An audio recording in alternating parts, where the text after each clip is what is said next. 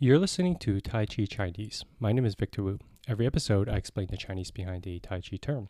Today, I talk about the term Dan Bian or Dan Bin in Cantonese.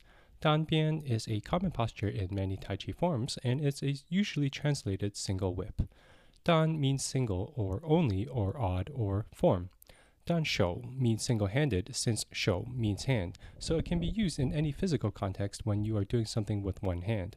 Dan shen literally means single body, but as a term it means unmarried, that is single. Dan qin means single parent. Qin can take on a variety of meanings, including intimate or close or first hand. Here it's used in the familial sense and in particular meaning parent. Dan fang mian means single sided, since fang mian means side or respect or aspect. So you can say that I made a decision dan fang mian wise, ignoring the wishes of the other party. In a political situation, when a side makes a unilateral decision, you can also use this term. Dan du means alone or by oneself, since du means alone or independent. So dan du can be used in a similar fashion to dan shen, meaning single or unmarried, but it can be also used in other contexts as well. Da dou means fight, since da means strike and dou means struggle or contend. So if you put these two terms together, you can have dan du da dou, which means fighting by oneself.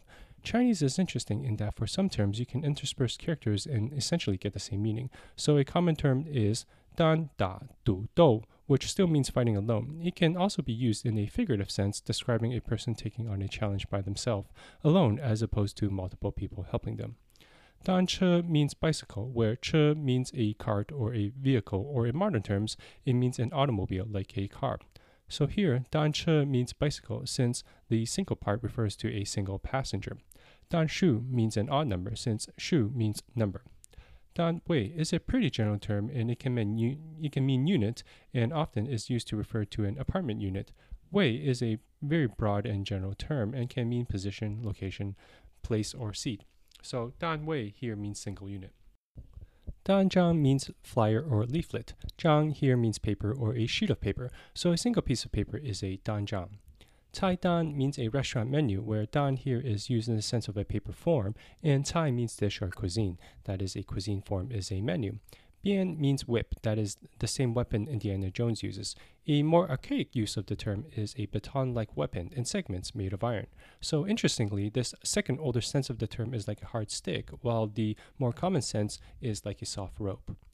Bian da means to strike with a whip or to flog, since da means strike or hit.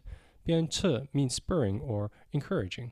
Ce can mean a riding crop, which is a short, flexible whip you use to hit a horse when riding one to make it go faster. So the idea here is that bian ce literally means whipping in reference to a horse, but it has come to figuratively mean encouragement. This is in parallel with the English word spur.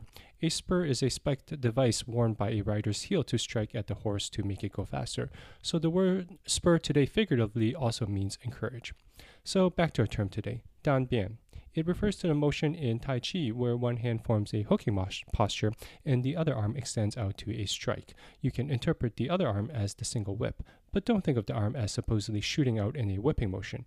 In fact, whipping motions are rare in Tai Chi, but more common in Northern Chinese martial arts. Instead, imagine how the extended arm is like an extended whip in structure, especially if you consider the more archaic form of the term, where it refers to the stick like hard weapon. Thank you for listening to Tai Chi Chinese. Please leave a rating in the Apple Podcasts app to help others discover the show. Do send me feedback by visiting the link at the bottom of the show notes. See you next time.